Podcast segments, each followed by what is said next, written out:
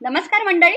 Storytel कट्ट्यावरती मी उर्मिला निंबाळकर तुमच्या सगळ्यांचं मनापासून स्वागत करते. आजचा एपिसोड खास आहे. खास आहे कारण या एपिसोडमुळे तुम्हाला प्रचंड फायदा होणार आहे याची गॅरंटी मी आधीच देते. सध्या बाहेर काय चाललंय याच्याविषयी परत एकदा मला बोलण्याची खरं तर अजिबात गरज नाही. आपल्या सगळ्यांना माहिती आहे. कारण आपण सगळेच बातम्यांशी अटॅच आहोत. आणि अगदी सकाळी उठल्या उठल्या जसं आपल्याला चहा लागतो तशा आता आपण बातम्या सुद्धा गिळायला लागलेलो या बातम्यांमधून आपल्या मनावरती काय परिणाम होतोय? किंवा बाहेर चाललेल्या परिस्थितीचं आपण कशा पद्धतीने आपल्या मनातली परिस्थिती हँडल करतोय मनस्थिती हँडल करतोय हे आता आपल्या आपल्याला सगळ्यांना माहिती झालेलं आहे. काही लोक याच्यातून छान कोपअप करू पाहतायत. काही लोक डिनायल मोडमध्ये गेलेत आणि छेचे काहीच नाही होत. अशा मूडमध्ये आहेत. तर काही लोक स्वतःला एन्झायटी पासून रोखून राहून त्यातल्या त्यात पॉझिटिव्ह राहण्याचा प्रयत्न करतात थोडक्यात काय? सगळेच अतिशय अनप्रेडिक्टेबल अशा सिच्युएशनला आपापल्या पद्धतीनं कोपअप करण्याचा प्रयत्न करतात अतिशय चांगली गोष्ट आहे ही. पण त्याला जर तुम्हाला खूप छान सायंटिफिक आणि एखाद्या खऱ्या समुपदेशकानं सांगितलेली अशा अप्रतिम सिक्रेट्स आणि टिप्सची जर जोड मिळाली तर तुम्ही ते काम जास्त चांगलं करू शकाल. म्हणूनच आज आपल्या स्टुडिओमध्ये म्हणजेच आपल्या घरून येस आम्ही आमच्या घरातच आहोत डोंट वरी आणि त्यामुळेच आम्ही आमच्या लॅपटॉपवरून आमचा स्टुडिओ असा इथे उभा केलेला आहे. त्यामुळे आज आमचा कट्टा म्हणजेच आमचा लॅपटॉप आहे. तर आज कट्ट्यावरती आलेली आहे Gauri. Hello Gauri. Hello yes thank you Urmila yes तुझं खूप खूप खूप स्वागत आहे कट्ट्यावरती. आणि आम्ही खूप उत्सुक आहोत की कोण आहे गौरी? काय करते ती? आणि एवढी सगळी छान प्रस्तावना झाल्यानंतर ती आता आपण काय सांगणार आहे? तर म्हणूनच आता मला विचारायचंय गौरीला. गौरी जाणवेकर प्रोफेशनल तू समुपदेशक आहेस. तर मला सगळ्यात आधी प्रश्न विचारायचा तुला. तू पुण्याची आहेस का? हो मी पुण्याचीच आहे. वा वा वा. म्हणजे तुला सल्ले देणं हे तुझ्या रक्तात आहे असं म्हणावं लागेल. अगदी. जन्मापासूनच. एस एन डी टी ला होतीस ना तू पुण्यामध्ये? हो हो मी एस एन डी ला शिकली. आणि तू म्हणाली तसं सल्ला देणं काय पुणेकर म्हणून आहेच आहे आणि शिवाय ते प्रोफेशनल म्हणून केलं तर त्याचं जास्त मजा आहे. खरं मी फारच हे एन्जॉय करते फारच. तुझ्या शब्दाला जे काही आता वजन आलंय सर्टिफिकेटच लागलंय आता त्या शब्दांना. त्यामुळे ते इतकं छान आहे. व्हेरी नाईस व्हेरी नाईस मला हा नेहमी प्रश्न विचारावा असं वाटतं. ऍक्च्युली आपल्या कट्ट्यावरती जे जे नवीन नवीन लोक येतात प्रोफेशनल अगदी मग ते सामाजिक कार्यकर्ते असतील किंवा अगदी कलाकार असतील लेखक असतील मला सगळ्यांना हा प्रश्न नेहमी कारण मी खूप क्युरियस असते या बाबतीत की वेगवेगळी आपण जे क्षेत्र किंवा आपण एखाद्या काय म्हणूयात आपण एखाद्या प्रोफेशनमध्ये इंडस्ट्रीमध्ये जेव्हा आपण काम करायचं ठरवतो तर त्याचा मूळ विचार कुठून आला असेल बरं? असा मला नेहमी प्रश्न पडतो. म्हणून मला तुला विचारायचंय जोक सपाट पुणे आणि सगळ्याचा की तुला कधी असं वाटलं की आपल्याला हे हे काहीतरी हे करायचंय आपल्याला? आय एम शुअर की तेव्हा असं व्यावसायिकरित्या त्याच्याकडे समुपदेशनाकडे बघणं वगैरे झालं असेलच की नाही माहीत नाही किंवा आपल्याला शाळांमध्ये असताना हे माहीत पण नसतं बऱ्याचदा. पण तरी सुद्धा जेव्हा केव्हा तुला कळलं असेल की याच्यात आपल्याला गोडी आहे किंवा आपल्याला हे परफेक्ट सांगता येते किंवा आईच्या गावात आपण सांगितलं ना हिच्या आयुष्यात बदल वगैरे झालाय. असं कधी वाटलंय तुला? एक तर प्रोफेशन जे निवडलं ते फार विचार करून खरं तर मी निवडलेलं नव्हतं. म्हणजे सायकोलॉजीला ग्लॅमर आहे म्हणून खरं तर मी गेलेले होते. ते ग्लॅमर आलंय ते बरोबर. हा. पण मी जेव्हा करायला लागले तेव्हा मला ते जास्त आवडायला लागलं.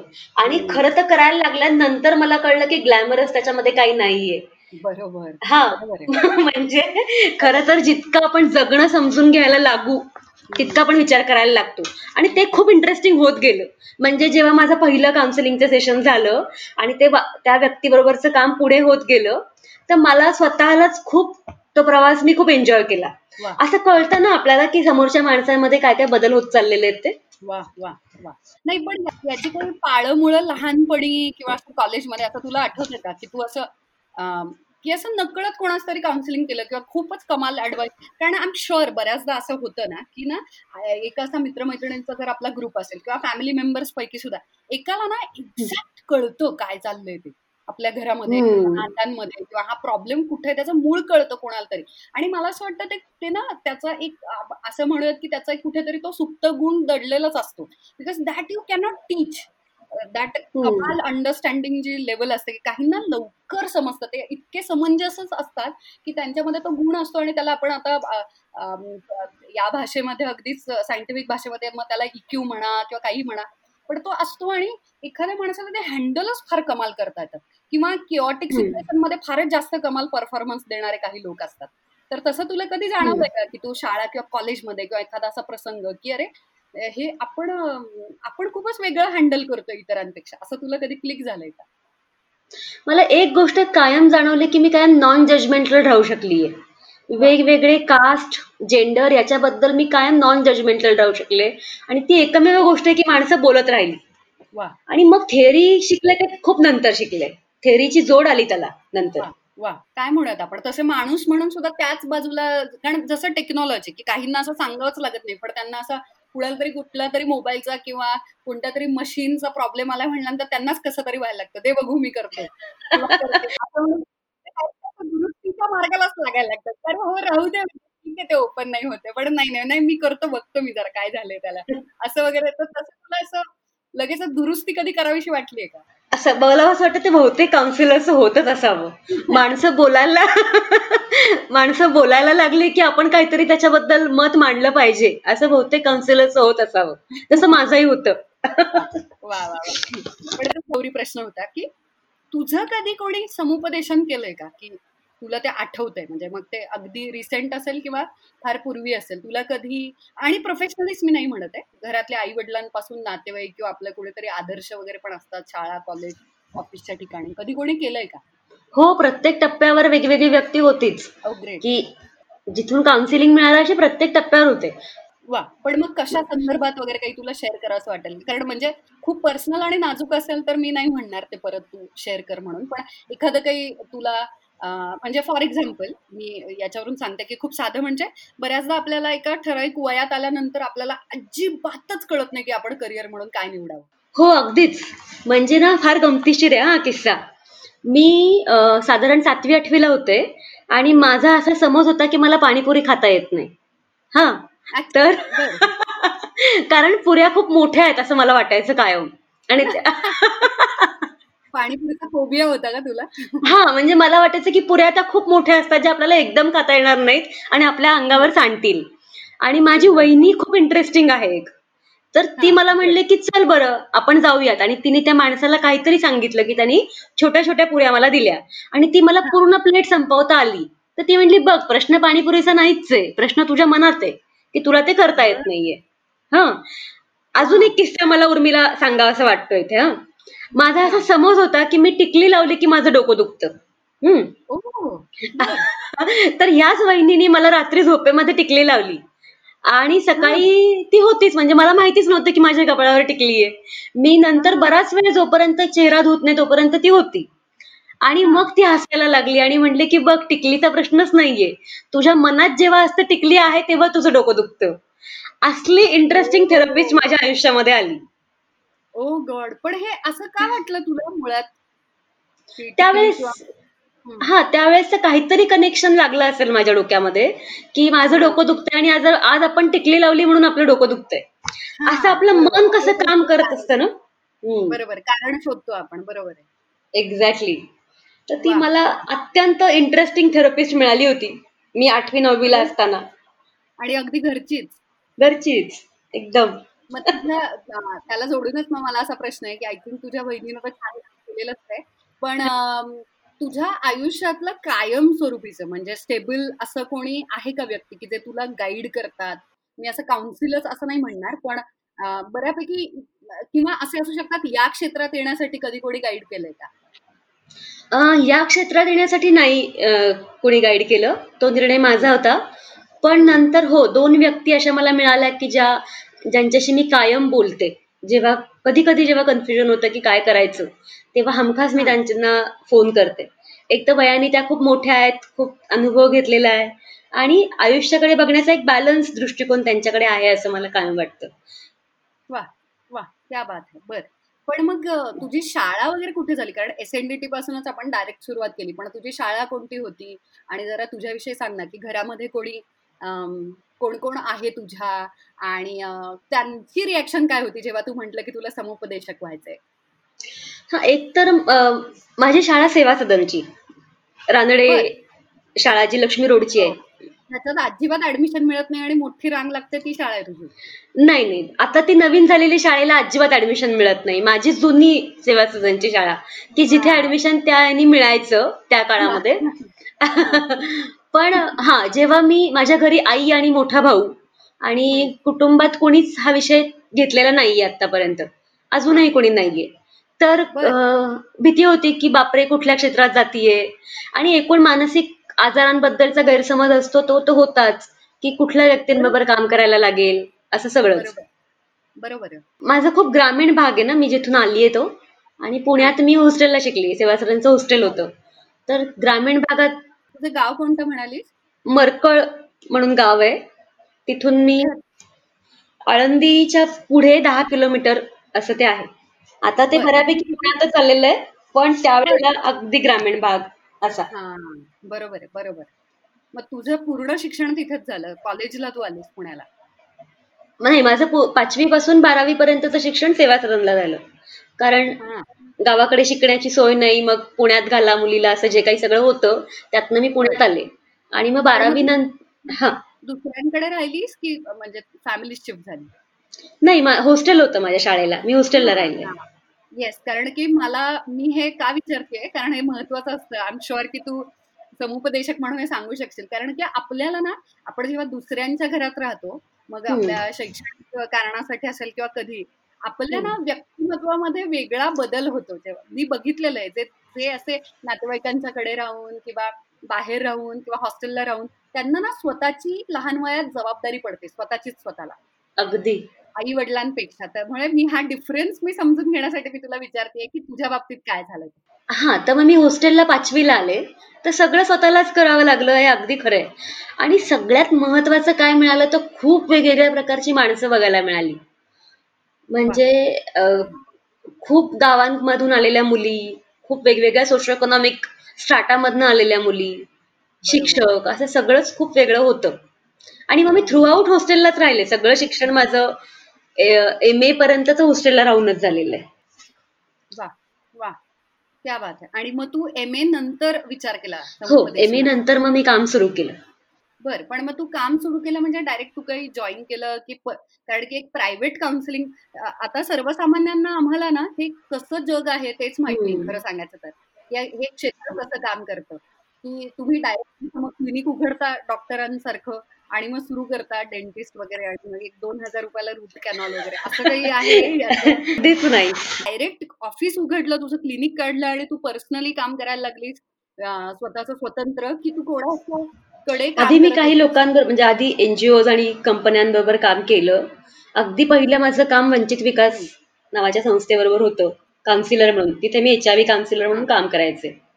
मग मानसवर्धनमध्ये डी ॲडिक्शन सेंटर होतं. तिथे डी ॲडिक्शन सेंटरला काम केलं. त्यानंतर एक असे बिहेव्हिअरल असेसमेंट फर्म होती डीडीआय नावाची डेव्हलपमेंट डिमेन्शन इंटरनॅशनल तर तिथे मी असेसर म्हणून काही वर्ष काम केलं. आणि मग स्वतःचं सुरू केलं अनुभव घेतल्यानंतर. वा मग तुझं क्लिनिक वगैरे आहे हो माझं सिंहगड रोडला क्लिनिक आहे. आणि. तर मानसशास्त्रामध्ये खूप वेगवेगळ्या शाखा आहेत. एक आहे क्लिनिकल सायकोलॉजी दुसरी काउन्सिलिंग सायकोलॉजी इंडस्ट्रीयल सायकोलॉजी असे खूप वेगवेगळे आहेत. त्यातली माझी क्लिनिकल आहे. आणि म्हणून मला एन्झायटी डिप्रेशन या सगळ्या समस्या ज्या आहेत त्याच्यावरती काम करता येतं. ओ क्या बात आहे क्या बात आहे तुझा एखादा अनुभव सांगशील का ग? कारण की कारण हे खूप ग- गंभीर आहे आणि बाहेर लोकांना फक्त ते वेड त्या इतक्या खराब एका टर्मच्या अंडर सगळं येतं. आणि त्यांना याच्यातले फरक त्यांना म्हणजे आपल्या सगळ्यांनाच आम्हाला तुझा त्याच्यातला अभ्यास झालाय म्हणून. आणि थोडस आता हे कानावरती पडतंय वाचनात येतंय ऐकण्यात येतंय आणि कलाक्षेत्रामध्ये तर खूप असे अनुभव येतात इतक्या स्ट्रेसफुल वातावरणामध्ये म्हणून थोडीफार माहिती आहे.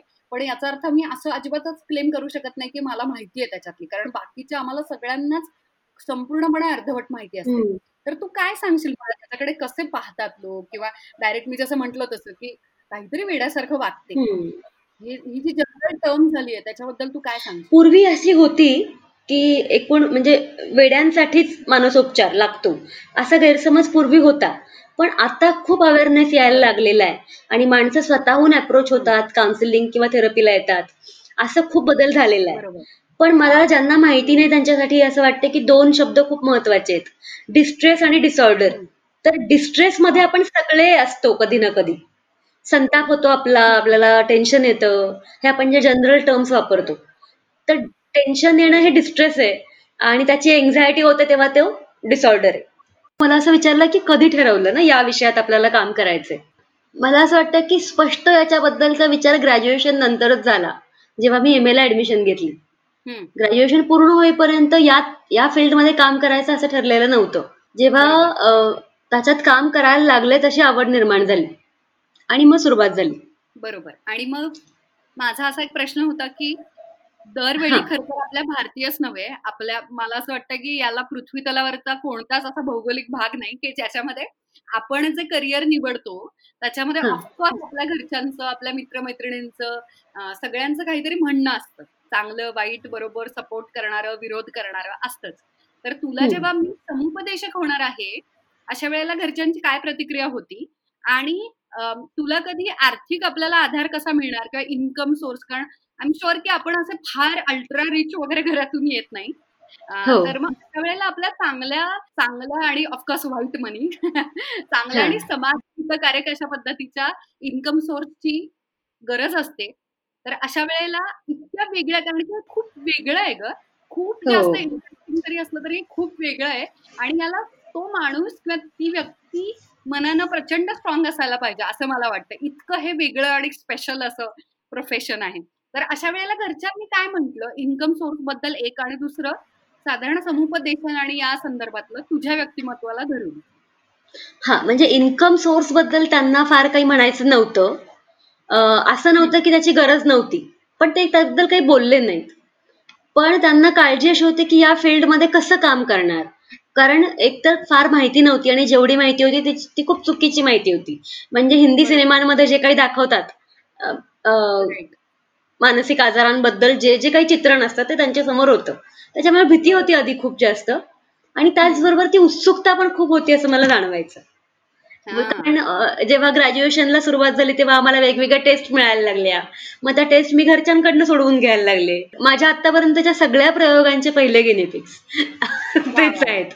तर तशी ती उत्सुकता वाटायला लागली त्यांना. आणि. खरं तर ना हा प्रवास सायमल्टेनियसली झाला असं मला वाटतं. समाजामध्ये मानसिक आरोग्याबद्दलचं अवेअरनेस वाढणं आणि माझी स्वतःची या फील्डमध्ये सेटलमेंट होणं. हे खूप सायमल्टेनियसली झालं. सुरुवातीला स्ट्रगल जो प्रत्येक फील्डमध्ये असतो तो या फील्डमध्ये पण आहे. आणि. नंतर जसं आपण काम करत जातो तसं आपण आपल्याला स्थैर्य यायला लागतं. बरोबर बरोबर. पण मग तू तू मनानं कशी आहेस ग? कारण की मला हा नेहमी प्रश्न पडतो की समुपदेशकाला नाही का समुपदेशनाची गरज पडत? किंवा इतका कारण कारण इतका मानसिक गुंता रोज सकाळी उठून सोडवायचा वेगवेगळे कारण तुमचे आता तास दोन तास जे काही तुमचे सेशन्स आहेत त्याच्यामध्ये तर त्या गुंत्यात तू कधी अडकत नाहीस का? सुरुवातीला अडकायचे ना. म्हणजे जरी कोर्समध्ये आम्हाला शिकवायचं की माणसांचे प्रश्न हे वेगळे ठेवा तुमच्या आयुष्यापासून तर सुरुवातीला ते जमायचं नाही. पण म्हणजे मला जाणवायला लागलं की त्याचा टोल येतोय आणि मग ते प्रयत्नांनी शिकायला लागलं. की जेव्हा का क्लिनिकच्या बाहेर येतो त्यानंतर व्यक्तींचा विचार नाही करायचा. जेव्हा नोट्स वाचायला लागेल प्रत्येक सेशनच्या आधी तेव्हा मी त्यात इन्व्हॉल्व्ह होईल बघ मी दोन हजार अकरा पासून काम सुरू केलं वैयक्तिक म्हणजे क्लिनिक स्वतःचं. तर आता इतक्या वर्षामध्ये त्याची सवय झालीये की थोडं अलिप्त राहता येतं. कधी कधी त्रास होतो. पण आता सवय झाली असतो ना? बरोबर. हो. आणि मग आपल्या स्वतःला दुसऱ्याच्या शूजमध्ये पाय घालून बघायला लागल्यानंतर ते टोचतंय की नाही हे पण कळायला लागणार. बरोबर आहे. अवघड आहे ग पण हे. हो. पण सुरुवातीला मी तुला म्हटलं तसं खूप एक्झॉस्ट व्हायचं ते ट्रेनिंग स्वतःला देऊन शिकावं लागलं की आपल्याला इमोशनली इन्व्हॉल्ड व्हायचं नाही. तू मला मगाशी विचारलंस ना की तू कशी आहेस स्वभावानी? तर मला आठवतंय हं. की एका व्यक्तीबरोबर मी काम करत होते. त्या खूप सिनियर वयाने सिनियर अशा बाई होत्या. फिफ्टी क्रॉस केलेल्या अशा. आणि मी मा- गंमतच आहे म्हणजे ही सगळी. माझं पहिलं सेशन त्यांच्या बरोबरचं आणि आय वॉज व्हेरी यंग तर आपल्याकडे थेरपी म्हणजे एक सिनियर व्यक्तीनी दिली पाहिजे असा एक समज असतो ना? तर पहिल्या पहिल्या सेशनला त्या थोड्या स्केप्टिकल होत्या की इतक्या वयात अंतर असलेल्या व्यक्तीकडनं आपण हे शिकायचंय का? पण त्यांच्याबरोबर जसं काम करायला लागले मी तेव्हा जाणवलं की एकूण बायकांमध्ये नैराश्य किती आहे आपल्या अं, समाजामध्ये? आणि त्याची मुळं बायकांच्या लहानपणामध्ये कशी आहेत त्यांच्या विचारांमध्ये कशी आहेत हे सगळं समजत गेलं. आणि बरोबर. मला असं वाटतं की ते पहिल्या सेशन पासूनच आहे की आपल्या सगळ्या इमोशन्सची मुळं आपल्या विचारांमध्ये असतात. हे समजायला मदत झाली. बरोबर बरोबर बरोबर.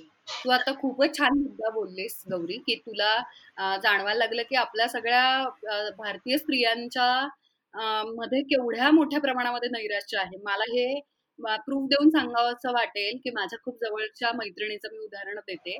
तर हा. तिच्या आईला अचानक नैराश्य आलं. आता हे अचानक कारण बाहेरच्यांना आम्हाला हे दिसतंय. पण तू. जसं म्हणालीस तर त्याच्या कुठेतरी लहानपणी किंवा कुठेतरी कुठला तरी ट्रॉमा किंवा of course you know the better term exact scientific. त्याला काय कारण किंवा टर्म असू शकते काय म्हणायला पाहिजे त्याला त्याची पाळमुळं असतात तर मी एका ठिकाणी कुठेतरी वाचलेलं की खरं तर आपल्या सगळ्याच कुठेतरी मानसिक काय म्हणत आपण मनस्थितीचा किंवा स्वभावाची मुळं ही आपल्या लहानपणी जसे आपल्याला वाढवलं गेलं चाइल्डहुड त्याच्यामध्ये असतात हे खरंय का बरं हे खूप अंशी खरं आहे पण जेव्हा आपल्याला समजतं की ते कुठून आलंय त्या क्षणी आपण ते बदलू शकतो हेही खरं आहे म्हणजे चाइल्डहुडचे अनुभव हे आपल्याला स्वतःला समजून घेण्यासाठी खूप महत्त्वाचे आहेत. पण आपण त्याला ब्लेम नाही करू शकत. आणि आपण ही सगळी जी सिरीज तयार केली आहे ना स्टोरी टेलसाठी त्यात आपला एक विषय पण आहे निराशा हाताळताना. मला तोच प्रश्न विचारायचा होता. खूपच कारण की हा इतका हा इतका मी खरं सांगू गुंतागुंत असलेला विषय हा. त्याचं कारण सांगते. मी खूप कॉमन मॅन म्हणून मी हे सांगते बाहेरून. म्हणून. मला कदाचित गुंतागुंतीचा वाटत असेल. कळत काहीच नाही काय चाललंय. एक्झॅक्टली. त्या व्यक्तीला काय करावं कळत नाही. माझ्याच मैत्रिणीचं असं मी तुला उदाहरण दिलं तसं की त्यांनी शॉक ट्रीटमेंटपासून सगळ्या याच्यातून ते गेले. पण त्या काकूंमध्ये बदल काहीच नाहीये. तर. मला त्याची इतकी एक थोडी बारीक काळजी आणि भीती वाटायला लागली की याच्यावर औषधच नाहीये का? मस्त प्रश्न आहे ना हा, म्हणजे आता. बघ ना आनंदी जर आपल्याला व्हायचं असेल तर आपण गोळी घेऊन काही काळ आनंदी होऊ शकतो. आणि गोळ्यांचं महत्त्व आहेच आहे म्हणजे औषधांचं महत्त्व खूप आहेच. पण विचारांमध्ये जोपर्यंत आपला बदल होत नाही आप- आम्ही त्याला ना आमच्या भाषेमध्ये बिलीफ सिस्टीम म्हणतो. तर ती बिलीफ सिस्टीम आणि स्किमाटा आम्ही त्याला म्हणतो तो जोपर्यंत बदलत नाही तोपर्यंत आपण आपला आनंद निर्माण करू शकत नाही. आणि अं, हे खरं आहे की लहानपणापासूनच्या अनुभवांचा खूप परिणाम असतो मनावरती. बर- बरोबर. पण सातत्याने त्याच्यावरती वि- अं, प्रयत्न करून आपण ते बदलूही शकतो. आणि ते करायची खूप गरज आहे. मग तू याच्याविषयी डिटेल मध्ये बोललीये का आपल्या स्टोरी टेलच्या सेल्फ मेडिटेशनमध्ये हो आपले सगळे जे विषय आहेत ना त्याच्यामध्ये आपण हेच सूत्र ठेवलेलं आहे. सईनी सुरुवातीला अल्बर्ट एलिसचा उल्लेख केला होता. तर मी सांगेल की दोन थिअरीजची मी याच्यामध्ये मदत घेतली आहे. एक तर रॅशनल इमोटिव्ह बिहेवियर थेरपी आहेच आहे. पण त्याच्या बरोबरीने आपल्या समाजामध्ये एक्झिस्टेन्शियल सायकोलॉजीचा खूप मोठा उपयोग आपल्याला होतो. म्हणजे आपल्याला मिनिंग प्रत्येक गोष्टीतलं मिनिंग शोधणं पर्पज शोधणं असा आपला खरं तर समाज आहे. आपला समाज फार इंडिव्हिज्युअलिस्टिक नाहीये. तर ह्या. दोन्हीचा दोन्हीचा वापर करून आपण हे दहा विषय तयार केलेले आहेत. आणि त्याच्यामध्ये. विचार भावना आणि कृती हे सूत्र आहे. हा, तर ती भावना आपण निवडू शकतो. हे इतकं एम्पॉवरिंग आहे. आपली भावना आपण निवडू शकतो. वा वा आणि हे सूत्र तुला दाही विषयांमध्ये दिसेल. की भावना निवडायची असेल तर विचार तसा निवडा. आणि विचार निवडीचं स्वातंत्र्य आपल्याकडे आहे. खूपच खूपच छान ग. मग हे सगळं डिटेल्ड आता ते निराशा किंवा सुरुवातीला दिवसाची सुरुवात कोणतं काम निवडून करायचं आहे किंवा आनंद हाताळताना या सगळ्या विषयांमध्ये आलंय असं म्हणतेस तू. आणि डिटेल्ड हो या सगळ्या विषयांमध्ये आपलं हे सूत्र आहे आणि त्या सगळ्यातनं आपल्या कंट्रोल मधल्या गोष्टींवरती कसा भर द्यायचा? म्हणजे ना तू सुरुवात केली की आता कोरोनामुळे जे काही लॉकडाऊन मध्ये आपण अडकलेलो आहोत तर ना हे दाही विषय असे आहेत की हे आपल्याला नेहमीच्या आयुष्यात उपयोगी पडतीलच. पण आत्ता कसोटीचा काळ आहे. हा आणि त्या वेळेला हे दहा विषय खूप उपयोगी पडणार आहेत. त्याचं कारण असं आहे आपण ना रोजच्या आयुष्यामध्ये खूप व्याप वाढवलेले असतात. ते व्याप कशासाठी वाढवलेले असतात की आपली अस्वस्थता आपल्याला डील करता येत नाही आणि मग आपण स्वतःला गुंतवून ठेवतो वेगवेगळ्या गोष्टींमध्ये.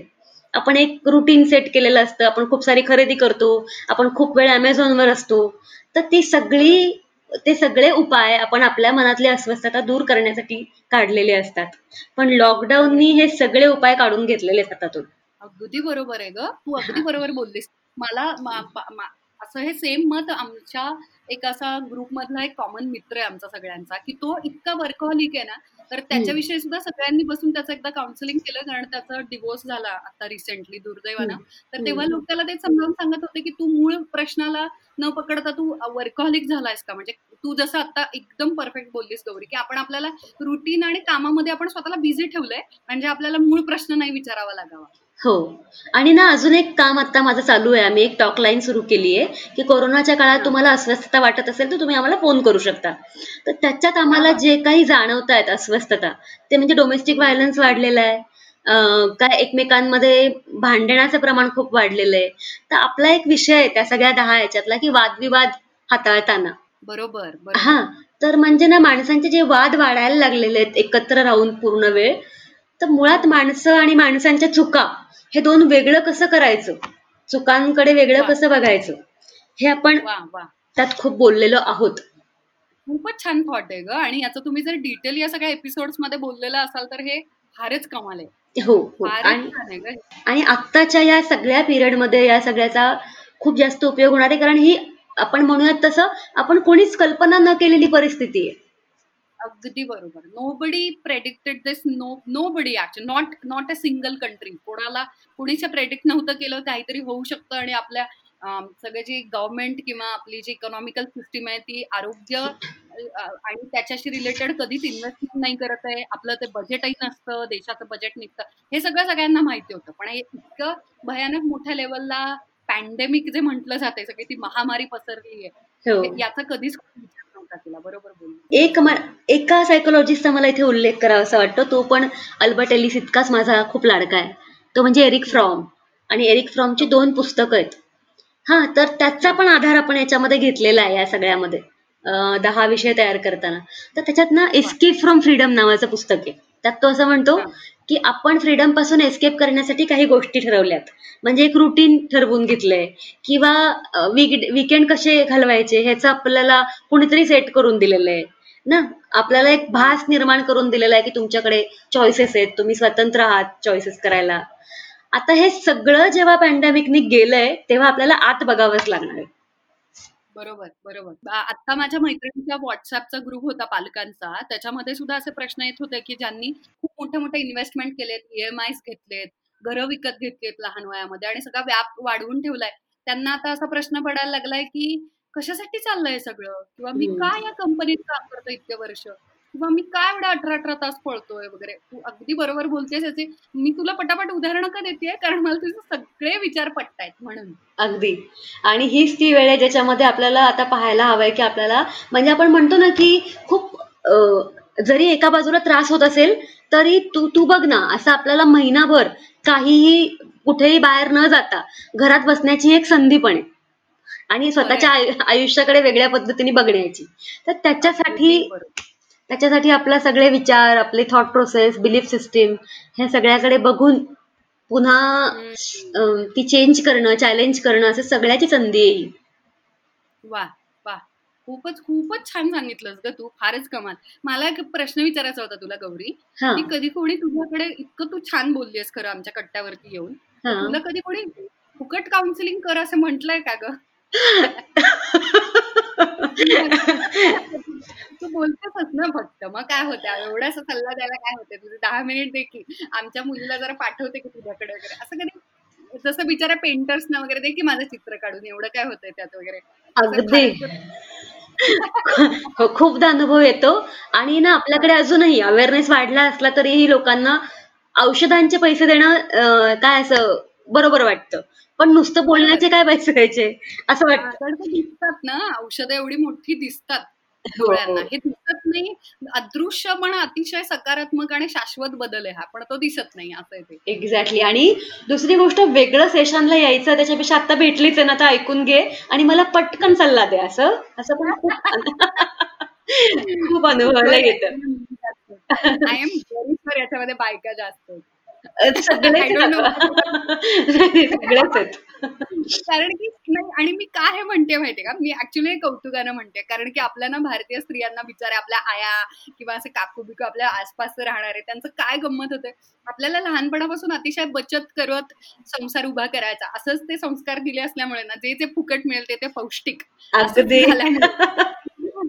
अगदीच समजू शकते. बरोबर आहे. मला खर तर तुला पुढचा प्रश्न विचारायचा आहे. तो म्हणजे मी आतापर्यंत सेल्फ कॉन्फिडन्स किंवा काय सेल्फ मोटिवेटेड माणसानं असावं वगैरे असे मी ऐकलेले शब्द खूप वेळा हा. कारण की माझं एका वर्षाला बारावीला सायकोलॉजी होतं. ओके. तिथे पण इन जनरल सुद्धा इमेज कन्सल्टन्सी जे संपूर्णपणे फॅशन आणि व्हिज्युअल अपिअरन्स रिलेटेड सायन्स आणि त्याचा अजिबातच पर्सनॅलिटी किंवा मनाशी संबंध नाहीये. पण त्याच्यातही बऱ्याचदा सेल्फ हा शब्द वापरलेला आहे. किंवा अगदी रोजच्या याच्यामध्ये आपल्याला सतत सेल्फ इस्टीम आणि सेल्फ कॉन्फिडन्स हे तर इतके गुळगुळीत झालेले शब्द आहेत वापरून वापरून. असं ऐकलं हो. किंवा मेडिटेशन हा संपूर्णपणे वेगळा सतत ऐकला गेलेला किंवा अगदी भारताकडे त्याचं पेटंट असल्या कारणानं त्याचा परत परत वापर केला गेलेला. परदेशी युट्यूबर्स ते आपल्याला समजावून सांगतात आणि त्याच्यावरती व्हिडिओ चालवतात चॅनल चालवतात. हे पण बघायला मिळतं. पण सेल्फ आणि मेडिटेशन हे दोन शब्द एकत्र फारच दुर्मिळ आपल्याला पाहायला मिळतं. तर ते कसं काय तू निवडलंस आणि ही काय एक्झॅक्टली कॉन्सेप्ट आहे खरं तर ना ही मुळातली आयडिया सईची आहे सेल्फ मेडिटेशन. असं म्हणणं पण ते मला ते पटलं सईने दिलेलं नाव त्याचं कारण ना कधी कधी मेडिटेशनमध्ये ज्या चुकीच्या म्हणजे ज्या अवास्तव गोष्टी आहेत त्याही सांगितल्या जातात म्हणजे जग. खरं तर किती सुंदर आहे किंवा मला काय मला कायम आनंदच मिळणार आहे ह्या कधी कधी. अवास्तव गोष्टी असू शकतात आणि बरोबर. हा आणि आरईबीटी फार वास्तवावरती लक्ष देणारी आणि ज्या कंट्रोल मधल्या गोष्टी आहेत त्याच्यावरती फोकस करा असं म्हणणारी आहे त्याच्यामुळे सेल्फ आणि मेडिटेशन तर स्वतःच्या विचारांवरतीच काम करून मेडिटेटिव्ह प्रोसेस पर्यंत कसं जायचं असं ते खरं तर प्रवास आहे आणि म्हणून. सेल्फ मेडिटेशन असं नाव दिलेलं आहे. हे फारच सुंदर नाव आहे ग. एकदमच परफेक्ट आहे. मग मला सांग सेल्फ अफर्मेशन म्हणजे स्वयंसूचना ज्याला म्हणतात किंवा बऱ्याचदा खूप लोकांना मी ऐकलंय की आता युट्यूबर्स आता मी त्या क्षेत्रामध्ये असल्यामुळे मी ते खूपच उत्तम आणि जवळून सांगू शकते म्हणून मी तेच उदाहरण सांगते. पण आम शुअर हे सगळीकडे आहे आणि हे सगळीकडे सगळे लोक फेस करत असतात. हो. तर बऱ्याचदा युट्यूबर्स असतील किंवा सेलिब्रिटीज असतील तर बर्नआउट नावाचा एक प्रकार नव्यानं मागच्याच्या मागच्या वर्षी दोन वर्षांपूर्वी समोर आला की इतकं इतकं काम करायचं आणि इतकं त्या त्या प्रोफेशननं त्या त्या इंडस्ट्रीनं टाकलेला तो एवढा मोठा स्ट्रेस आहे की हम्म. त्याच्यामध्ये तुम्ही संपूर्णपणे बर्नआउट होऊन जाता एखादी मेणबत्ती संपून जाते आणि आता माझ्याकडे द्यायला काही नाहीये मला परफॉर्म करायला काही नाहीये माझ्याकडे क्रिएटिव्ह थॉट्स नाहीयेत मी आता एमटी झालेले आहे अशा. पद्धतीनं लोक समोर यायला लागले आणि मान्य करायला लागले त्याच्यात दीपिका पादुकोण पण आहे मोठ्या लेवलला सगळे बाहेर यायला लागले ज्याचा आता त्यांना कमीपणा नाही वाटत आहे. आणि अगदी मोकळेपणानं सांगायला लागले which is a very good thing कारण त्यानं कॉन्व्हर्सेशन स्टार्ट तरी होतं ऍटलिस्ट अगदी. आणि त्याच्यातला तो टॅबू किंवा अशेम्ड फिलिंग असतं ते निघून जातं. तर हे सगळे जे आता बाहेर येतात किंवा बोलतायत आणि एन्झायटी मला झाली आहे किंवा मला गिवअप करावं असं वाटतंय वगैरे किंवा आता कोरोनाच्या पण काळामध्ये हे सगळे बाहेर येतात. तर त्यांना तर या सगळ्या संदर्भामध्ये जी चर्चा सुरू झाली आहे तर त्यांना सगळ्यांना हे कसं उपयोगाचं आहे. कारण लोक बाहेर येतातच आहेत. पण सेल्फ मेडिटेशन हा प्रकार किंवा मेडिटेशन अफर्मेशन तर ह्याच्यावरती हे कितपत उपयोगाचं आहे? कारण कर्मावरती विश्व- विश्वास ठेवणारी खूप मोठी अजूनही फॅक्ट्स आणि आपण ऍक्च्युली जाऊन गुण उचलून ऍक्शन कर्म करायचं असतं असं वाटतं लोकांना. आणि. विचारांशी काही मला संबंध नाहीये फक्त बसून मोटिवेशन आणि विजन बोर्ड तयार करून काही होत नाही असं म्हणतात लोक. तर तुझं काय म्हणणं याच्यावरती? आणि का ऐकावं? सेल्फ मेडिटेशन हाताला लागून दुसरा प्रश्न. हा. मला खूप असं वाटतं की हा सगळे लोक येतात पुढे आणि आपण पण आपले दरवर्षीचे रिझोल्युशन्स असतात ना वेगवेगळे. पण आपण. डायरेक्ट ऍक्शन करायला गेलो तर ती फार काळ टिकत नाही. उदाहरणार्थ मी रोज पाच किलोमीटर पळायला लागेल. असं माणसं विचार करतात पळायला लागतात. तीन दिवसानंतरचं रुटीन बदललेलं असतं. त्याचं कारण मुळातला विचारांमधला बदल झालेला नसतो. बरोबर. तर ना एलिसनी एक टर्म वापरली आहे एलिगंट चेंज नावाची. हा एलिगंट चेंज जर व्हायचा असेल तर त्याची सुरुवात विचारांमधल्या बदलातूनच झाली पाहिजे. हा त्या त्याला तशी इमोशन्सची जोड झाली पाहिजे. तरच कृतीमधला बदल हा खूप काळ टिकतो. बरोबर. तर- ह्या सगळी सिरीज हे दोन गोष्टी वाढवण्यासाठी खूप मदतीची होईल आत्ताच्या काळामध्ये. सगळ्या वयोगटाला उपयोगी पडेल. मला असं वाटतं की साधारणतः आपण असं म्हणू की सोळा वर्षाच्या पंधरा सोळा वर्षाच्या पुढचे कुणीही हे ऐकू शकतं. वा. क्या बात आहे कारण. ते सगळा कंटेंट जो आहे तो त्याची जी लँग्वेज आहे ती ऍडल्ट लोकांना समजेल अशी खूप कलरफुल लँग्वेज नाहीये. की खूप लहान मुलांना समजेल अशी. तर पंधरा सोळा वर्षाच्या पुढचे कोणीही ऐकू शकतात. आणि त्याच्यामध्ये दोन गोष्टी खूप महत्त्वाच्या आहेत आत्ताच्या काळासाठीच्या. पहिला पेशन्स आणि दुसरा टॉलरन्स हा. तर ह्या दोन्हीसाठी ही सिरीज खूप उपयोगाची होईल. वा वा खूप खूपच छान तू सांगितलंस गौरी. मला असं झालंय त्या ज्या शेजारच्या बायका असतात ज्या फुकट काउन्सिलिंग करून घेतात तसं झालंय मला. आता तुला किती विचारू आणि किती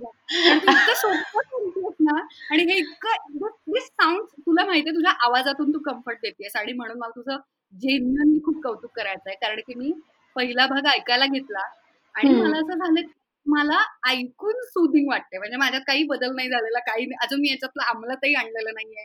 मी करायला बसलेले पण नाहीये आणि मी ते ऐकतेय फक्त आणि दुसरं काम करतेय. म्हणजे सेकंड ऍक्ट म्हणून मी ते ऐकतेय side by side Storytel वरती. तरी मला असं झालं की मला अतिशय काम आणि शांत फिलिंग काय येतं याच्या आवाजानं? प्रोफेशनल व्हॉइस ओव्हर आर्टिस्ट की तुझा आवाज प्रचंड आल्हाददायक आहे which is very rare thank you तुला एक गंमत सांगते हे जे रेकॉर्डिंग केलं ना मला स्टोरी टेल ॲप माझ्याकडे पूर्वी नव्हतं. हा आणि आता मीच माझं रेकॉर्डिंग केलेलं ऐकायला लागलेली आहे. आणि मलाही खूप बरं वाटायला लागलं त्यांनी बात हे. आपण तयार केलेलं प्रॉडक्ट आपल्याला आपण वापरावंसं वाटलं ना याचा अर्थ ते बेस्ट प्रॉडक्ट आहे. खरं आहे अगदी. खूपच छान. मस्त. मला खूप खूप आणि गप्पा माराव्याशा वाटतात. पण आपल्या कट्ट्याला मर्यादा आहे वेळेची. दुर्दैवानं थांबावं लागतंय आपल्याला. पण खरं तर या गप्पा सुद्धा मारताना आणि पॉडकास्ट रेकॉर्डिंग सुद्धा करताना सध्याच्या बाहेरच्या परिस्थितीमध्ये मला या गप्पांमधून सुद्धा खरं तर आनंद मिळालाय. आणि खूप छान वाटतं ऑलरेडी तर आय एम शुअर हे सगळे सेल्फ मेडिटेशनचे दहा भाग ऐकल्यानंतर तर मला खूपच कमाल वाटणार आहे. आणि रेग्युलरली मला ते ऐकता येतील कारण ते रोजच्या जगण्यातल्या प्रश्नांना घेऊन तुम्ही केलेलं आहे. फारच कमाल उप उपक्रम आहे हा. मला जाता जाता आपल्या कट्ट्यावरचा नेहमीचा प्रश्न मी मी गौरीला विचारेन. तो म्हणजे तुझ्या आयुष्यातलं कारण आपण स्टोरीटेल कट्ट्यावरती वेगवेगळ्या स्टोरीज आणि वेगवेगळी पुस्तकं ऐकत असतो आणि ती मनोरंजनासाठी किंवा शैक्षणिक कारणासाठी जरी असली तरी सुद्धा सगळ्यात महत्वाचं एखादं कमाल पुस्तक एखाद्या चित्रपटाप्रमाणेच तुमचं आयुष्य बदलू शकतं. याच्यावरती माझा संपूर्ण विश्वास आहे. तसं अशी कोणती स्टोरी किंवा अशी कोणती गोष्ट किंवा पुस्तक आहे की ज्यानं तुझं आयुष्य बदललं हे आमच्या कट्ट्यावरती तू शेअर हो म्हणजे खरं तर ना एक पुस्तक निवडणं अवघड आहे सांगणं असं. पण तरीही मगाशी मी ज्या पुस्तकाचा उल्लेख केला तो फिअर ऑफ फ्रीडम असं पुस्तक आहे की ज्यांनी आयुष्याकडे बघण्याचा दृष्टिकोनच बदलला. क्या बात आहे क्या बात आहे खूपच खूपच छान गौरी. थँक्यू गौरी तुम्ही एक कमाल खरं सांगू का? हे तर मला अक्षरशः असं वाटतं की हे सामाजिक कार्य आहे. कारण अशा पद्धतीचे विषय इतके सोपे करून इतक्या सगळ्या वयोगटासाठी स्टोरीटेलच्या माध्यमातून सगळ्यांच्यासाठी उपलब्ध तुम्ही करून देताय. हे खरंच सोशल वर्क आहे. आणि तुम्ही हे सगळं आमच्यासाठी केलंय मला असं वाटतं म्हणजे सगळे लोक तुमच्याविषयी खूप कृतज्ञ राहतील. कारण की हे ऐकून त्यांचे आयुष्य बदलणार आहे दृष्टिकोन बदलणार आहे. आणि स्पेशली सध्याच्या परिस्थितीमध्ये त्यांची मनस्थिती बदलणार आहे. हे मी गॅरंटेड सांगू शकते. This is amazing I am so happy for this आणि मी आय एम एक्सायटेड की मी लवकरात लवकर आता सेल्फ मेडिटेशनचे सगळे भाग ऐकायला लागेन आणि इतरांना पण फॉरवर्ड करेन. आणि मित्रमैत्रिणींना जे आता ऐकत आहेत त्यांना पण मी सांगते की खरोखरीच तुम्हाला जर स्टोरी टेलवरच्या इतर गोष्टी ऐकाव्याशा नाही वाटलं तरी चालेल. कारण की पहिला महिना फ्री आहे सबस्क्रिप्शन त्याच्यामुळे तुम्ही W W W dot Storytel dot com slash मराठीवरती जा आणि तिथे एक महिना फ्री सबस्क्रिप्शनची लिंक आहे. ती तुम्ही डाउनलोड करा आणि त्याच्यातून दुसऱ्या गोष्टी जरी थोड्याशा ऐकाव्याच्या वाटल्या किंवा नाही वाटल्या तरी चालतील त्या बाजूला ठेवा. पण सगळ्यात आधी सेल्फ मेडिटेशन या हे दहाही एपिसोड तुम्ही ऐका आणि इतरांना पण सांगा. इतरांना मदत होऊ द्या या सगळ्याची आणि त्यांच्या आयुष्यामध्ये बदल होईल याच्यामुळे त्यांना मदत होईल. यानं तुम्हाला पुण्य मिळेल आणि हे खरंच सांगता सामाजिक कार्य आहे. म्हणूनच एकमेकांना आपण हेल्प करूयात एकमेकांना आधार देऊयात आणि आय एम शुअर गौरीच्या या पॉडकास्टमुळे जर कोणाला गौरीला पण अप्रोच व्हायचं असेल तर ते तिला फेसबुक आणि इंस्टाग्रामवरती किंवा तिच्या फेसबुकच्या पेजवरती ते अप्रोच होतील. तुम्ही स्टोरीटेलच्या पण फेसबुक आणि इंस्टाग्रामच्या ऑफिशियल पेजला फॉलो करा. आणि तोपर्यंत आनंदात राहा सेल्फ मेडिटेशन ऐकत राहा वेगवेगळ्या गोष्टी ऐकत राहा आणि हात धुत राहा आणि आरोग्यदायी राहा. Thank you bye